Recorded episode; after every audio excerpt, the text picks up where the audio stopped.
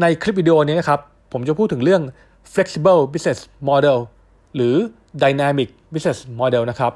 ซึ่งผมได้มีโอกาสไปคุยกับผู้บริหารของบริษัทไทยชื่อดังบริษัทหนึ่งขึ้นมา ก็ใครที่ฟังจนจบ ก็เสียงผมอาจจะงวงเงีย หรือว่าไม่ค่อยชัดนิดนึงเพราะว่าผมนอนพูดอยู่บนเตียงนะครับ ตอนนี้มันสี่ทุ่มครึ่งแล้ว ผมก็อยากจะขออภัยถ้าเกิดว่าเสียงขัดข้องหรือพูดไปแล้วมันงงๆนะครับ หวังว่าทุกคนจะได้ประโยชน์จากคลิปนี้นะครับ ขอบคุณครับ สวัสดีครับ สวัสดีครับ ผมเคนครับ วันนี้ผมอยากจะมาพูดเรื่อง flexible business model หรือบางคนก็เรียกว่า dynamic business model นะครับ ก่อนอื่นเลยผมอยากจะขอเกริ่นนิดนึงทำไมผมถึงจะพูดเรื่องนี้นะครับ คือว่าวันนี้ผมได้มีโอกาสไปคุยกับผู้บริหารของบริษัทไทยบริษัทหนึ่ง ซึ่งก็เป็นบริษัทที่มีชื่อเสียงของไทยนะครับ ปรากฏว่าเราก็ได้แลกเปลี่ยนความคิดกันนิดหน่อย แล้วผมก็ได้ลองสอบถามถึงเกี่ยวกับรูปแบบการทำธุรกิจ แล้วก็แนวทางแล้วก็ direction หรือว่าตัวทิศทางของบริษัทนะครับ ว่าจะเป็นยังไงนะครับ ก็ได้เห็นบางอย่าง ซึ่งเรื่องนึงก็คือว่าเรื่อง flexible business model เนี่ยนะครับ เดี๋ยวผมจะพูดให้ฟังว่าเป็นอะไรแล้วกันนะครับ อย่างแรกเลย อยากจะพูดถึงคำว่า business model ก่อนว่าคืออะไรนะครับคำว่า business model หรือ business model อะไรที่คนไทยพูดกันเนี่ย ก็เป็นคำที่หมายถึงว่า เรียกว่าเอ่อรูปแบบการทำธุรกิจแล้วกันพามภาษาบ้านๆนะครับ คือเราทำธุรกิจแบบไหน อันนี้ก็คือเป็นตัวที่เราพูดถึงธุรกิจของเรานะครับ อย่างเช่น ถ้าเราซื้อมาขายไป มันก็จะเป็นเหมือนกับว่าคล้ายๆ trading ใช่ไหมครับ business model แบบนี้ แต่ถ้าบางทีจะทำเป็นโรงงานและขายส่ง ก็เป็นเหมือน wholesale อะไรเงี้ยครับ แล้วก็มีหลายๆรูปแบบเนอะอย่างเช่นสมัยใหม่ก็จะมีพวก drop ship เหมือนว่าเราเป็นคนขายของออนไลน์ใช่ไหมครับ เราก็ให้ทางซัพพลายเออร์เนี่ยส่งโดยตรงไปให้กับทางลูกค้าเลย โดยที่เราไม่ต้องสต็อกสินค้า อย่างนี้เขาเรียกว่า drop ship นะครับ จริงๆมีเยอะแยะมากมาย แต่ผมอยากจะให้เข้าใจว่า อันนี้เรียกว่าเป็นการทำธุรกิจ เออขอโทษนะครับ รูปแบบการทำธุรกิจ จริงๆอะในธุรกิจหนึ่งของเราเนี่ยมันก็อาจจะผสมกันหลายหลากหลายรูปแบบแหละ แต่คราวนี้ผมที่ผมอยากจะให้ไอเดียคือว่า เรื่อง flexible business model ตัวนี้นะครับ คือเป็นการที่ให้รูปแบบธุรกิจเราเนี่ยมันยืดหยุ่น หรือว่าบางคนเรียก dynamic ก็คือว่ามันไปตาม เออเขาเรียกว่าไงนะ ไม่คงที่หรอ อะไรครับ คือแบบว่า ผมไม่แน่ใจนะ แปลไม่ค่อยถูก ก็คือว่าประมาณว่าเราสามารถที่จะปรับตัวได้แล้วกัน จริง ๆ อะ สมัยก่อนอาจจะไม่ได้มีใครคิดถึงเรื่องนี้มาก แต่พอมีโควิด เข้ามา ปุ๊บ ผมว่าทุกอย่างมันเปลี่ยนแปลงไปอย่างเร็วมากคราวนี้ทำให้หลายธุรกิจเนี่ยที่ปรับตัวไม่ทันเนี่ยโดยเฉพาะธุรกิจที่ใหญ่เนี่ยเขามีคนเยอะเนอะถ้าเขาไม่วางแผนที่จะปรับตัวมันเคลื่อนที่ได้ช้า เพราะฉะนั้นเขาอาจจะปรับตัวไม่ทัน หลาย ๆ คนคงเคยได้ยินหลายๆบริษัทเนอะจริง ๆ ในเมืองไทยก็มีเยอะแยะนะ ก็ไม่อยากจะพูดชื่อแล้วกัน บางทีเขาไปลงทุนอะไรบางอย่างที่เกินตัวไปทำให้ cash flow เขาต่ำหรือมีเงินสดน้อยอะพอเกิดวิกฤตนี้ขึ้นมาเนี่ย ก็แย่เลยบางทีเขาไม่รู้ไม่ได้ดูเรื่อง cost ของเขาไว้ว่า เขาจะต้องจัดการเรื่องรายจ่ายเขายังไงจะอยู่ได้กี่เดือนถ้าไม่มีรายได้ใช่ไหมครับคือเขาอาจจะไม่ได้วางแผนไว้ เขาจะเน้นการขยายให้มันเติบโตลงทุนเยอะๆหรือบางทีก็ลืมที่จะ save cost ตัวเองอะไรเงี้ยครับคือแล้วพอเกิดเหตุการณ์ก็ยืดหยุ่นไม่ได้เลยต้องอาจจะต้องล้มละลายหรือขายกิจการบางส่วนออกไปนะครับ ซึ่งตรงเนี้ย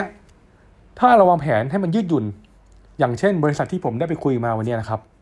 เขาสามารถที่ปรับตัวและรอดจากวิกฤตได้ค่อนข้างดีเลยแหละ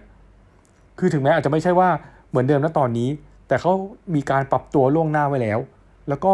มีหลาย ๆ อย่างที่เขาเขาเรียกว่าไม่ได้คิดถึงแล้วกัน แต่ว่าลองทำดูซิว่าอย่างนี้ดีไหม อย่างเช่น เขาใช้การที่จะ outsource คนมากขึ้น ไม่ได้จ้างแต่พนักงงาน full time ทั้งหมด คือเขามีการไปจ้างพนักงงาน outsource บางส่วน ซึ่งพอเกิดโควิด พนักงานบางคนก็ไม่อยากมาทำงานขอลาหยุดเพราะกลัวตัวไวรัสนะครับ คราวนี้เขาก็เลยสามารถที่จะประหยัดคอสตรงนี้ได้ โดยที่ไม่ต้องจ่ายให้กับกลุ่มนี้ไปเยอะ แล้วก็มีหลาย ๆ อย่างเนอะเช่นเขาก็เตรียมทำออนไลน์ไว้ ซึ่งเขาอาจจะไม่เน้นออนไลน์มากนะตอนแรก แต่พอโควิดมันมาปุ๊บช่องทางออนไลน์มันเปิดทันที คือเขามีอยู่แล้ว แต่เขายังไม่ได้โฟกัสในตอนแรกทำให้เขาสามารถที่จะทุ่มคนมาโฟกัสตรงนี้ได้มากขึ้น ซึ่งบางบริษัท ในกลุ่มเดียวกันแล้วกันนะซึ่งเป็นคู่แข่งของเขาเนี่ยไม่ได้ทำออนไลน์ไว้ เขาอาจจะขายออฟไลน์ดีอยู่แล้ว เขาก็ไม่ได้สนใจเนอะคราวนี้พอเกิดเหตุการณ์นี้ขึ้นปุ๊บเขาไม่ได้เตรียมตัวทำออนไลน์ เขาไม่ขยับอยู่ดีอยากเปิดเปิดได้เลย คือบางครั้งเนี่ยถ้าบริษัทเล็กๆอะ่ะอย่างห้าคนสิบคนมันก็ง่ายหน่อยใช่ไหมครับ แต่ถ้าบริษัทเนี่ยจำนวนหลายร้อยหรือเป็นพันเนี่ยหรือเป็นหลายพันเนี่ยยิ่งขยับตัวยากบางทีต้องมีการอนุมัติขอเจ้าขอเจ้าของถึงบอร์ดถึงอะไร มันเยอะไปหมด ไม่สามารถที่จะเริ่มทำได้เลย ดังนั้นบางบริษัทที่เป็นคู่แข่งเขาก็เลยเหมือนกับว่า ค่อนข้างจะโดนหนักจากโควิด -19 ครั้งนี้นะครับ ทั้งหมดนี้ที่ผมพูดคืออยากให้เห็นว่าทำไมเราต้องมีการทำ business model ให้ flexible นะครับ หรือ dynamic ปรับตัวได้ตามสถานการณ์ใช่ไหมครับ โดยเฉพาะในปัจจุบันเนี่ยทุกคนก็รู้ว่าเทคโนโลยีมันเร็วมาก โดยเฉพาะพวกอินเทอร์เน็ตพวกอะไรเข้ามาเนี่ยทำให้ชีวิตเราเนี่ยวุ่นวายมาก เปลี่ยนแปลงเร็วมาก ถ้าเราไม่เตรียม business model ที่จะปรับตัวไว้เนี่ยมันก็จะลำบาก โอเค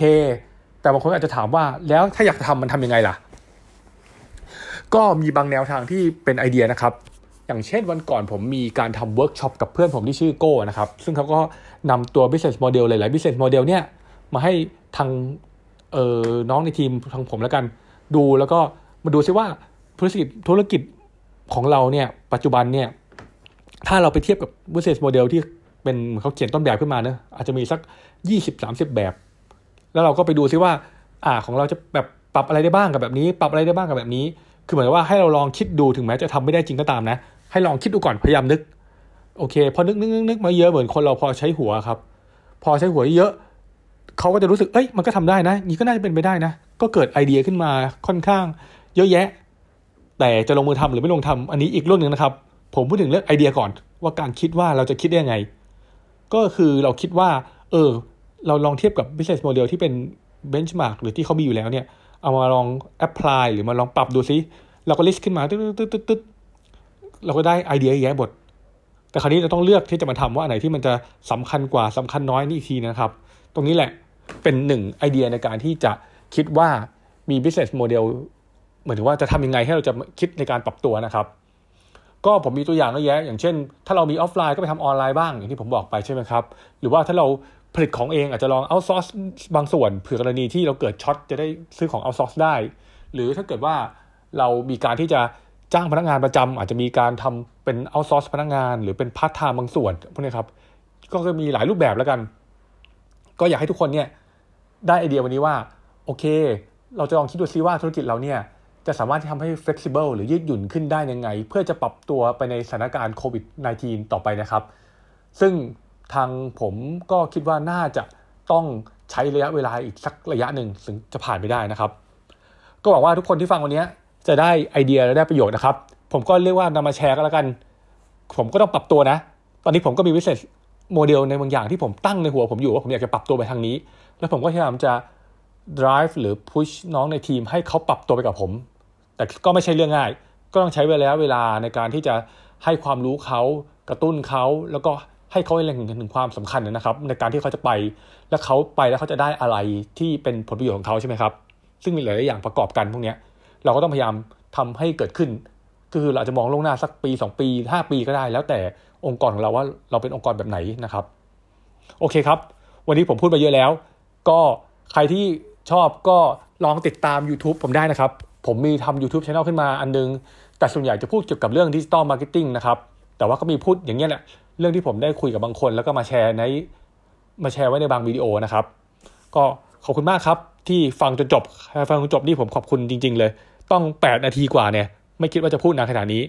โอเคครับ ขอบคุณมากครับ สวัสดีครับ